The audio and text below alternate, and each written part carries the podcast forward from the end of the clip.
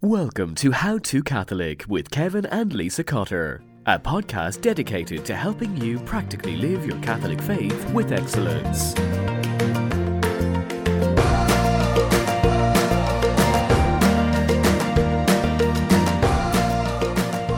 St. Augustine once said, The world is a book, and those who do not travel read only one page. Spiritual travel has always been a part of the Catholic faith in the form of a pilgrimage. But what is a pilgrimage, anyways? Is it just a Catholic vacation? What's the significance behind this incredible tradition? In the first part of this two part series on pilgrimages, we will tell you the why behind this Catholic practice. Along the way, we'll share a Catholic hack about relics and give you ideas on how you can practically begin to plan your own pilgrimage. Let's get started. Lent starts in 26 hours. I'm not ready. Me either. So let's podcast. Do you like avoiding what you're supposed to be doing? Because we do. I'm supposed to. Well, I, yeah, there's not really like preparation. It's not like I need to do laundry for Lent or something, but I, I'm still debating about what I'm gonna do. Yeah, I know what I'm gonna do, so I'm just like I'm gonna eat more and watch more. I'm, So I'm in the Fat how you- Tuesday mode. Yeah, that's how I'm getting ready. That's how you're preparing for Lent. is- Yeah. yeah. We did make donuts tonight. we did. Mm-hmm. It's true. Because I picked up our son today, and he told me tomorrow we're having a party, so I need a breakfast item. Thanks for the warning. Guess we'll make donuts. Hey, but we have a donut maker. That's how much we like donuts in this family. Mm-hmm, mm-hmm. This has a lot to do with our topic for tonight, doesn't it it? sure. Well, it kind of does. Really? In some, I think in some ways. I think Lent and our topic have some similarities. We'll explore those in this in the show. Okay, Yeah. that sounds good. Well, today we are doing another two-part series. We started to write the outline and realized that we could not do this. And it, I mean, we could do a whole podcast on this. I guess yeah. We could. Like it could be like a Ooh, that like kind of sounds like fun. yes, but We won't. we won't. 'cause No, but in another life. in another life. Oh, if I could do this for a living, Hmm. How many podcasts would you do? Like if you just like, if you had forty hours a week. oh, I don't mean podcast. Oh, you mean just? Our topic. I like how we're we're keep, we, we're acting like we're keeping it a secret when when they open up the episode. It says what the title is. That's as if true. as if they're not going to know until we say it. They have no idea. Tonight's episode is surprise. Yeah. No, they know what it is. How to do pilgrimage. That's right. yes, that is what I could do. Go on pilgrimages for a living. yes. yeah. Okay. Now I'm with you. I thought podcasting. is People do that. You know. They do. They do. Yep. Yeah. And we've actually been invited and approached by some pilgrimage companies to lead a pilgrimage. But. I don't know, kids and stuff. Yep. We have friends who do it, and I think it's the greatest thing ever. I it's just pretty cool. I'm not sure if I'm ready for that step. But we're going to talk about pilgrimages tonight because we as a family love pilgrimages. As a We do. couple, we love pilgrimages. And Mm. so we are going to as start individuals, you're just going through all the steps. So even as individuals, we love pilgrimages. even individually. We each love pilgrimages. Mhm. Two part series. My point is, is we started talking about it and we realized there's so much to say. And I feel like even with two episodes, we can't say all there is to say. Especially with banter like this. No. Lisa, Mhm. what what is a pilgrimage? What is a pilgrimage? Well, a pilgrimage, well, I suppose you kind of have to look at it, I feel like, in light of what is it different from or what Mm. is it not. Mm-hmm. So, a lot of times when we think of a pilgrimage, we think of a trip, which it doesn't necessarily have to be a big, grandiose trip. Mm-hmm. You don't have to go far to go on pilgrimage, Mm-hmm. but you could and you can. And how it differs when you do take a big trip pilgrimage, how it differs from like a vacation. It's like a pilgrimage versus vacation is when you're on vacation, you're going with the lens of kind of like a sightseer. Mm-hmm. Like you're going to watch and experience a culture maybe.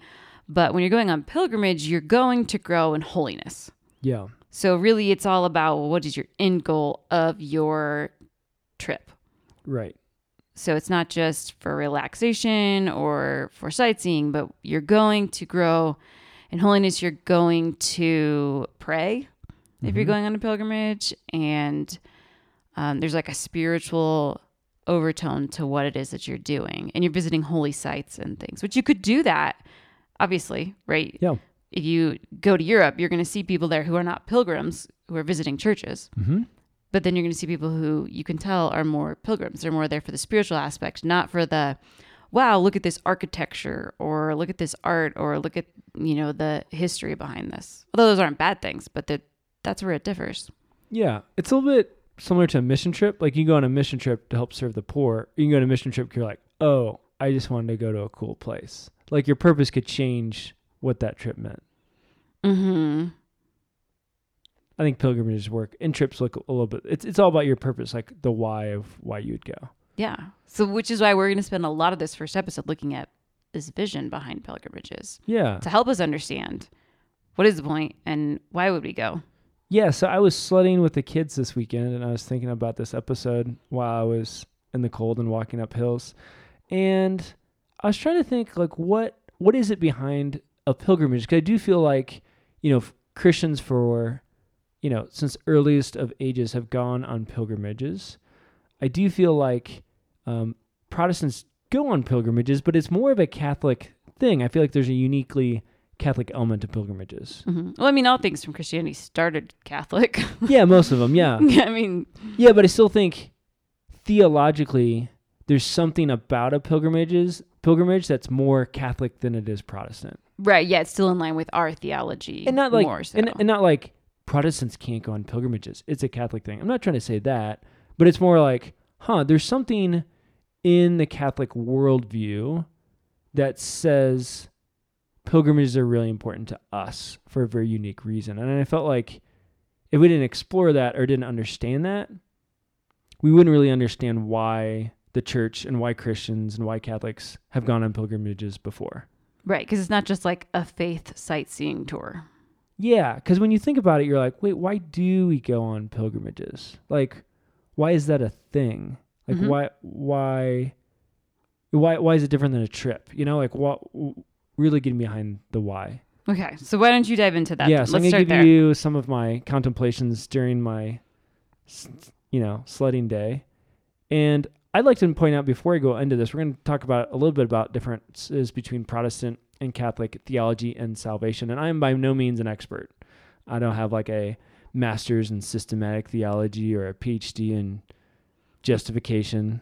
Most people don't know what systematic theology is. so- Yeah, it's just just imagine theology. But um so I'm not it's this is more amateur, so this is gonna be like thirty thousand feet and like painting with broad brushstrokes. This isn't like an exact theology course lesson here. But I think it's really important to understand pilgrimages. So I'm gonna do it even though I don't feel one hundred percent equipped. Anytime you talk about salvation and justification, it's really it's like splitting hairs and, and difficult to say the exact thing. This is this is fun. I'm excited to see how you're going to tie all this together. So uh, dive right in. So, a little bit like a brief primer on the difference between Protestant view of salvation and Catholic view of salvation. We'll start with Protestants, and again, broad brushstrokes, but I'm going to write to Martin Luther at the heart of the Reformation. Um, his image for salvation was this idea that we were dung covered in snow Poop. we're poop crap right? So like this idea that like because of sin and because of original sin like we are corrupted. And in order to be saved jesus' death on the cross comes over us like snow. And when god looks upon us we look pure and white because of jesus' sacrifice on the cross but because it covers up the crap that we are it's basically like th- this is, this is luther's image like these are the words he uses No wonder you were sledding when you thought of all this. Hmm. Hmm. Never- all that yeah. snow is turning your wheels. So that idea behind this is that yeah, Jesus uh, allows us to be saved, and this is part of the reason of like, again, uh, this isn't all Protestants, but this once saved, always saved, because when we accept Jesus' salvation, like He covers us, and no matter what we do underneath there, He's gonna He's gonna save us. Like we can't lose that because that'd be that'd be saying Jesus' death on the cross wasn't effective, or that it didn't cover us, and so they'd say, well, that couldn't happen, like we were always dung like we we didn't get salvation So that's a little bit of the Protestant perspective on salvation, but it's different than the Catholic approach. And that's where I think this really helps us understand pilgrimages. So Catholicism is all about transformation. So Catholicism also believes that through original sin we are corrupted. We have this darkness that surrounds us. But Catholicism believes that through God's grace, God's sanctifying grace, we can have transformation. The dung's not just covered in snow, the dung actually is sanctified and because some becomes something new. And becomes holy and becomes more like God. hmm And rather than this idea of once saved, always saved, like this instant salvation, where like if you accept Jesus in your life, like you are saved and you're saved forever, which is you know probably the extremism of Protestant here, but I think it's still worth saying. In Catholicism, it's idea that this transformation doesn't happen right away completely, but happens over time, what people would call sanctification. Like you are sanctified, you are purified over time and becoming more like Jesus, and that that that dung, as Martin Luther would say, and I don't know if even with original sin, Catholics probably wouldn't call ourselves dung, but you know, we, we definitely have original sin and an inclination to sin, but over time, our souls are actually purified and transformed to be more like Christ, if that makes sense. It does, yeah. So, Catholics' uh, theology on salvation, you know, at baptism we are we are saved through our baptism. That starts that renewal process of taking away the effects of original sin. And then that sanctification takes place throughout our entire life. And then ultimately we're saved when we go to heaven. So there's this phrase that I've heard before with apologetics, which is really helpful, which is, um, you know, I have been saved through my Mhm. baptism. I am being saved during my life on earth, and I will be saved when I go to heaven. And it Mhm. really wraps up a lot of what we see in the New Testament around salvation. Because when you read, this is why it's so difficult, when you read about salvation in the New Testament, like it can be kind of confusing because I'm saved by baptism. Doesn't that happen as a baby or as an adult? And then I will be saved when I go to heaven, and then I am being saved. But I love this this idea in Catholicism because it really helps us understand that our salvation, yes, it has a beginning in baptism, but then we're being transformed. But ultimate the ultimate prize is getting to heaven. Like St. Paul talks about, like I don't want to lose my reward. But he also talks about like I need to work out my salvation with fear and trembling. Like if we're just dung covered in snow, like you're not working out salvation. Like in the Protestant view, it's already done. Mm-hmm. But it totally makes sense to the Catholic view that you'd work out your faith, your your salvation with fear and trembling. This is Philippians two twelve, because that's that's the process of growing closer to Christ and becoming like Him. And I think process is a key word there. Like it's it's a process. It's not just a one and done, but for Catholics, like our salvation is always in process Mm-hmm. until we get to heaven. Yeah, totally. Okay. After so, that, we can't get kicked out. Okay, Praise so what? God. Yeah, that's great. So what does this all have to do? Again, that was a very quick primer on, you know, salvation. What does this all have to do with pilgrimages? And there's really um, this all this theology, particularly Cath- Catholic theology, influences pilgrimages in at least three ways that I can think of. There's probably more, but these are the three that came to mind as You were sledding. I was sledding. yeah, all that snow got you. The first one is, um, you know, people need to become holy. Like we believe that as Catholics, we can become holy, and we're uh, on a, you know, on that way to become holy. So we can be sanctified, and that's what pilgrimages are for. So pilgrimages are these spiritual journeys that through which we're trying to become holy in the process. So, like one way that Catholics often have noted this is, and just trying to dive into lots of com- complex theology today Fun. is indulgences. So what's an indulgence? An indulgence, whenever we sin, there's not only the sin itself, but the effects of sin. So like if I sin against my wife, you, Lisa, What'd you do? I don't know. Maybe I said something unkind to you, right? and you could forgive me, right?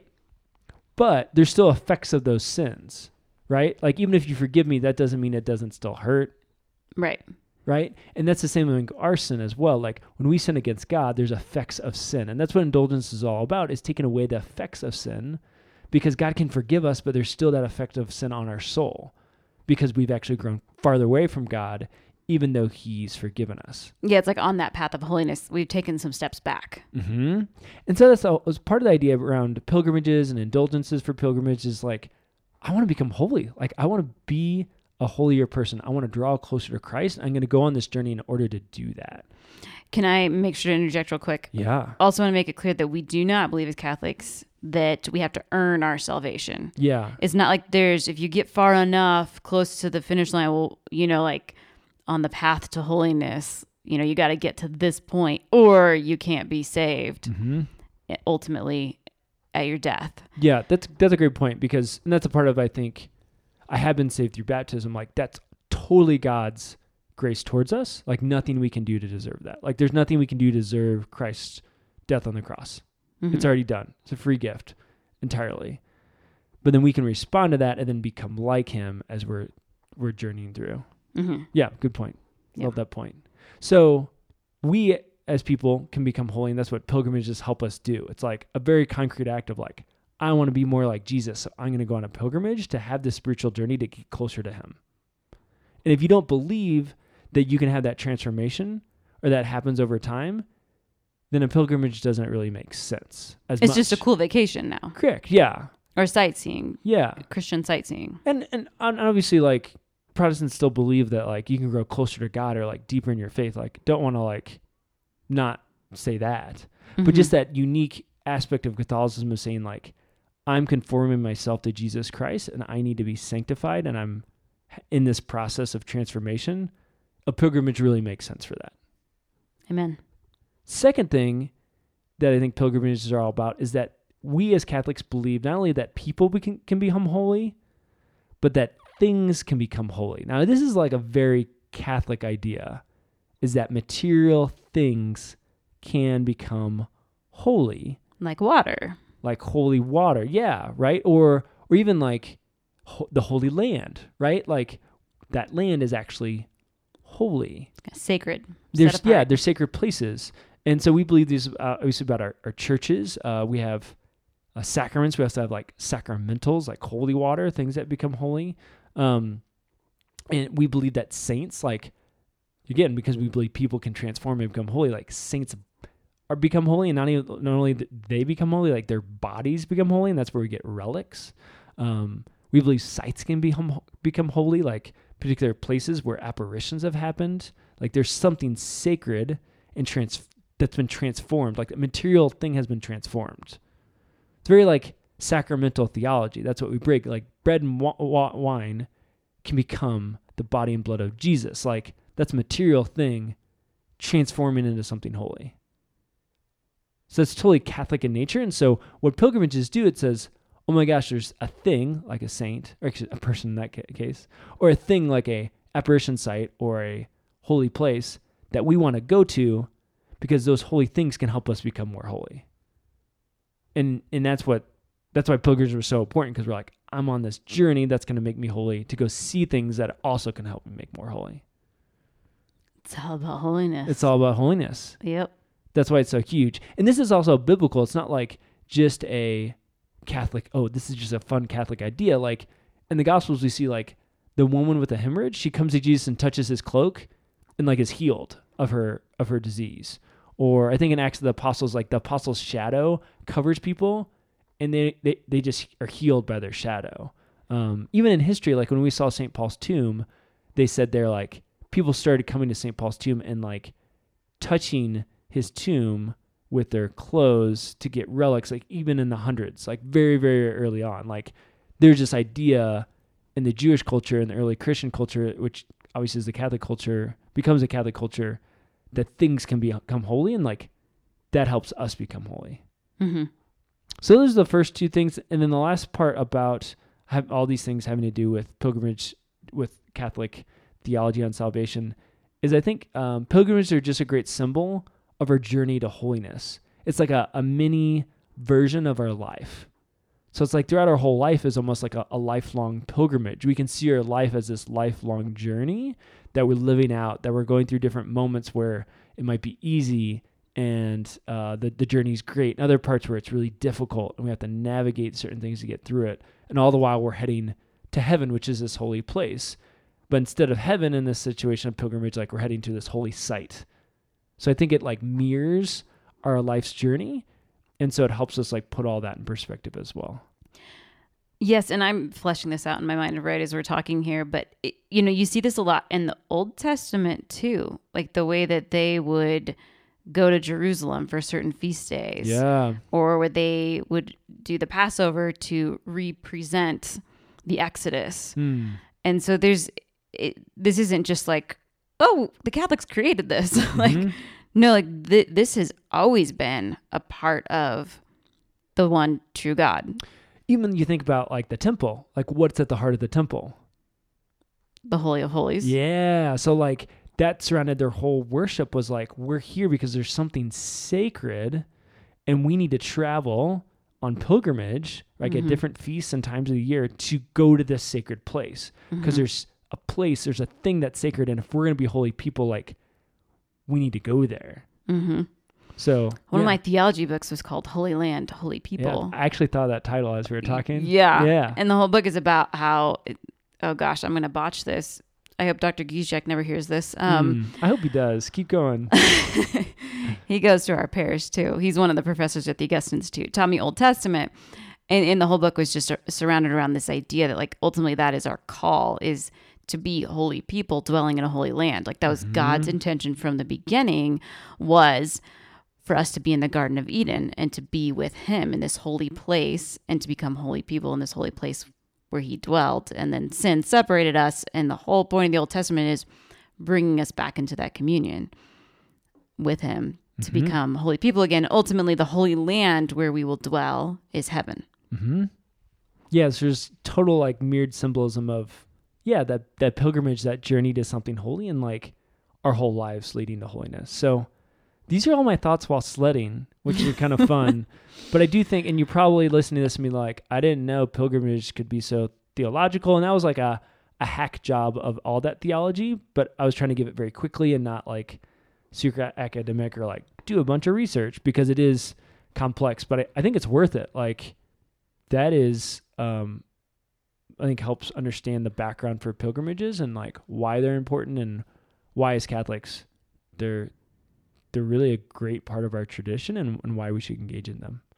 Speaking of hacks, Yeah. you said it was a hack job. Yeah. Um, I'm changing our hack right here on the fly. That's I- exciting. Yeah, I just thought of a hack that um, I should share.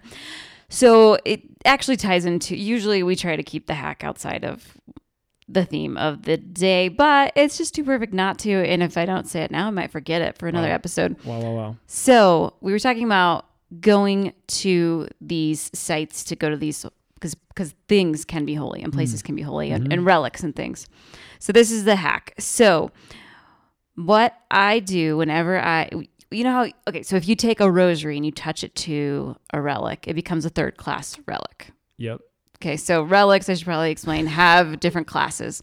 So a first class relic is a part of the the saint's body. So it's a bone, it's a piece of hair, it's them, right? I feel like we should do a how to relic some point in time. Yeah, because this also is weird if you're not yeah, Catholic. Yeah, but you get it's like the depths of weird. It's like, wait, Yep.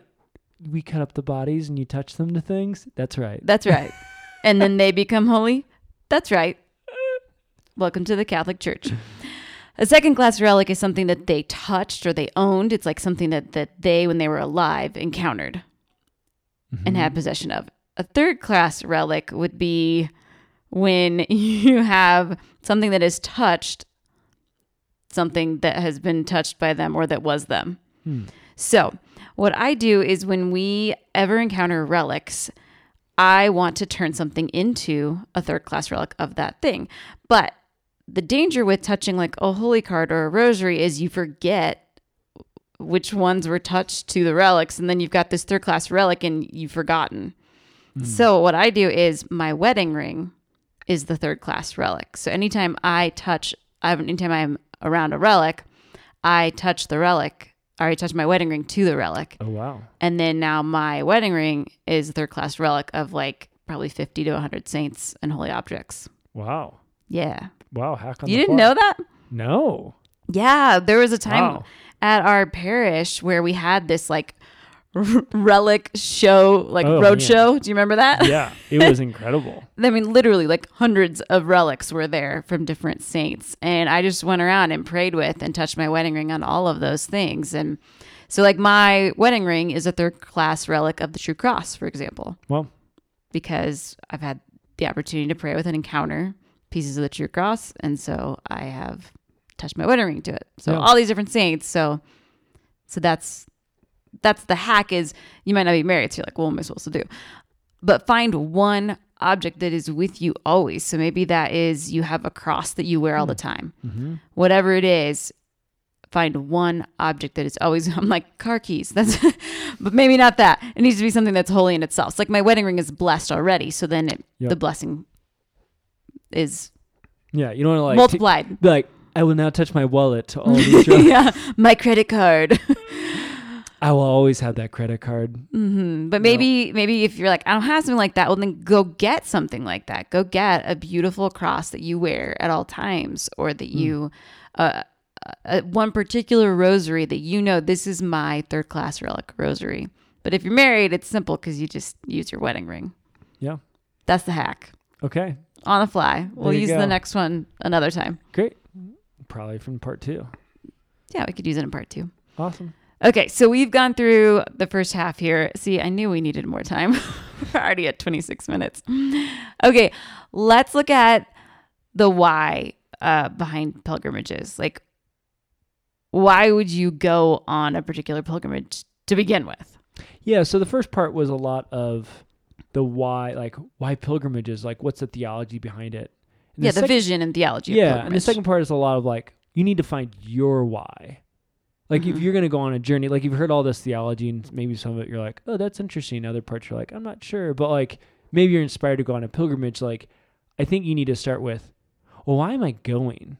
Because I think a lot of times you can it can bleed into like I just want to go on a cool trip, and it's like that's not a reason to go on Mhm. a pilgrimage. Or I just want to see Europe. yeah, or um, I'm not sure why I want to go. Like, there's just this episode on it, um, and it sounds cool, but like, you need to know your particular why because that you really want to have that when you're going on the pilgrimage, and and really pursuing that and asking God to help you with that, and going after that rather than just aimlessly going on a trip, if that makes sense. hmm Yep. So- So, what are some things to consider? yeah so i was trying to think through um you know finding your why could be a lot of different you could be in a lot of different states of life. And i was just like huh let me just throw out some whys for different people. So i was like maybe you're a family and like you find yourself every sunday like you go to mass but then you just like watch tv the rest of the day. And you're like we're supposed to be this family who's like a journey we're on a journey to holiness. But I always it just feels like we're not you know? There's like a disconnect between what you want and where you're at. So you might say, we're going to visit a church, like a new church, every Saturday or maybe every Sunday afternoon or whatever it might be. And we're just going to go on pilgrimage because it's a spiritual journey. It doesn't have to be to Europe, it could be like in your town, in your city. And we're just going to go to a different church and learn about it because it's going to be cool to go to holy places to become holy, but also just a reminder every week that, like, hey, like, as a family, we're on a journey to holiness and remind ourselves, like, that's what we're trying to do, you know, because that that trip itself will just put you in a different state of mind. See, my mind's turning again here. And I remember some friends I know who their goal was to go see every park in their town. And they had a Mm. list of all the parks and they highlighted them when they went to visit them. Yeah. It'd be super cool to find out all of the parishes Mm. that are in whatever vicinity you want. Maybe it's a 10 mile radius, maybe it's 15, maybe it's 20. And have that list printed out. And as a family, try to visit all of those parishes. Not necessarily for Mass, but just to Yeah. go and just see the parish and to pray. And that could be really cool. Or if you're really crazy, your whole Mm. archdiocese. Wow. Whoa. That'd be crazy. That'd be several hundred churches, most likely. Yeah. But maybe that'd be really fun to set a goal. yeah. Or maybe just like we want to visit 10. Or maybe during Lent, you're just like, that's what we're going to do every Saturday. Like find, you know, you can do pilgrimages in different ways. Um, maybe if you're single, like for certain people who are single, I think pilgrimages are great. Maybe you're going through transition. Maybe you need to reflect, like, where's God taking me right now? Like, where is He taking me already? And what can be thankful for? And then, like, where do I think God's leading me? And pilgrimages can give you that insight of, like, okay, I really want to reflect and think about this journey that God's taking me on and, and be thankful for those spots. And also, like, what are those times where it's been rough, but He's helping and guiding me? Like, pilgrim- pilgrimages can do that. There's very much a retreat element to pilgrimages. Mm-hmm. Mm-hmm. It's not always guided or there aren't talks necessarily. Maybe Mhm. there are. mm-hmm. Depends who you go with. But there's very much this stepping back retreat feel to a pilgrimage. Yeah. Or maybe uh, you're a mom and like you stay at home and like life is great, but it can also be like really intense and you need to just take a step back and be like, I need to go on pilgrimage to see the journey that God's taking me on. You know, like I need to get out of the day to day that's becomes very normal and maybe mundane and see like what is God doing with my life and where is he taking me and like I need that time away to like go on a journey and see how my life's a journey because it becomes monotonous or whatever that might be. Are you saying I get to go to Europe? If I'm saying if you need to go on a pilgrimage, you can go. it doesn't have to be to Europe. It yes. doesn't have to be to Europe. There's that like Um, yeah retreat similarity to it there. We have a favorite friend on Instagram that we both like who's very funny. Mm-hmm. And she recently went on a mission trip and she's also running a marathon. And I don't know much about her personal life at all, but I just think that's so great. I think she has six kids Mm-hmm. and life's very full. And I was like, that's great to and she's going with like a really good friend to on the mission trip and a really good friend on a marathon. I'm like, that's so healthy. Like you need to step out of where Mhm. you're at and see like life in a different perspective. And that's what a mission trip or a pilgrimage or a marathon will do. Like Mm-hmm. you'll you'll make the equation, you know? And I think there's just something really healthy about that. Mm-hmm. That's a whole other episode. We need to do how to mom. We did how to dad. We should do how to mom Maybe next season. next. Yeah, it'll have to be next season. Yeah. And the last one is like it maybe you're an older couple and like you've lived life's journey and like a pilgrimage can give you a reflection on where God's taking you. But you know, there's more to life and like where this next step of your journey is, you know? So anyways, I was just brainstorming like whys. And whoever's listening Mhm. to this, you might have a completely different why or you picked out different things from different people or your own thoughts and but the point is with all this is like find your why. Like have Mhm. that why because I think that'll help you understand even like not only why to go but like where to go and how to go and what what you're after you know? Because until you do Mhm. that you might just end up going on a trip or going on something that you're like oh this is cool. But like what does god want you to experience right now and why why? Yeah, and I would say personally, for some of the pilgrimages that we've gone on, we went as a family to Rome on pilgrimage, and that Mhm. wasn't just to take our kids to Europe so we can be cool. There was a specific why behind it. We were taking our kids to say thank you to Mary for the blessing of our daughter Grace, and that's a whole other story. But I'm, I know we've told it on the podcast before. Or for us, we decided when we got married that every five years on our on our five year anniversaries, so 5, 10, 15, 20, that we were going to go to a Marian apparition site to thank Mary for the previous five years and to ask her to bless the next five years. So we, we just built that into our marriage and said, this is mm-hmm. something that we need to do to strengthen our marriage as a couple.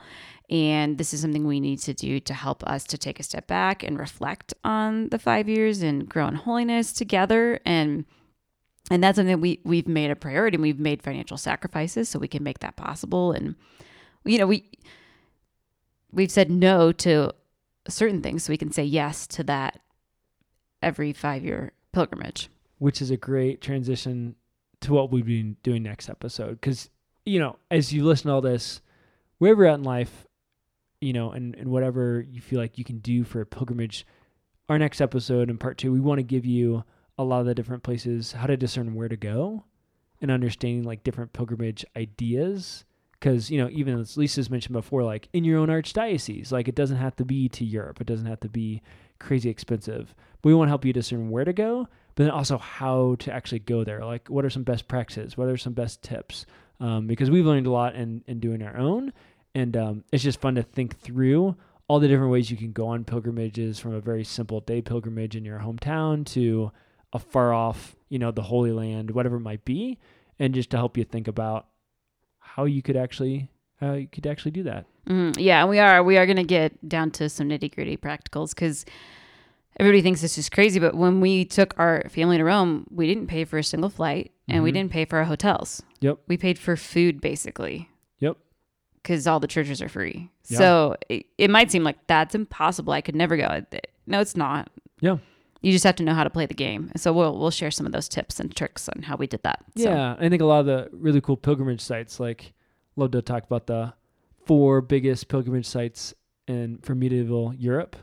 I don't know if you could name them; they're really fun. But we'll we'll see Mm. next time if our listeners can name those. and then just a bunch of other sites because I, I think there's never been more pilgrimages sites to go to, and um, really incredible stuff and really important stuff for us to see as Catholics if we can. Mm-hmm. All right, so how to challenge here. Yeah. Our how to challenge is we want you to begin to brainstorm one pilgrimage you can take this Lent, mm-hmm. which means it's it's likely going to be local, Yeah, but start to research your area, research your diocese. Maybe there is a really cool shrine that you just didn't know about, or maybe there's a really beautiful holy place that you are not aware of. So start to kind of research a bit about your diocese, or maybe it's just going to uh, the parish next door that you've never been to, or going to the cathedral or something. But start to think about one place you could go. Maybe you do it on a Friday in Lent as part of your penance, or maybe you go on a Sunday. I don't know. Yep. But plan one pilgrimage. maybe you go to Hawaii. There's a pilgrimage site there we can talk about next time.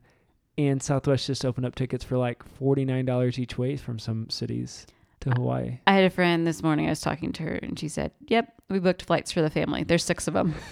her sister lives in Hawaii, so you know, she's like, really cheap flights to Hawaii. My sister lives there. This is a no brainer. Yep, that's So. awesome. Super excited for her."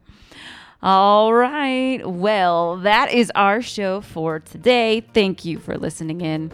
If you want to connect with us, our email is hello at madetomagnify.com, or you can find us on Twitter and Instagram at Kevin R. Cotter or Lisa Ann Cotter, and with no E. As always, if you've enjoyed the show, please give it a rating and thank you to those of you who have. It means a lot to us. And add it to your podcast subscriptions, tell a friend. All these things help us get the word out about how to Catholic. Until next week, be saints. It's worth it.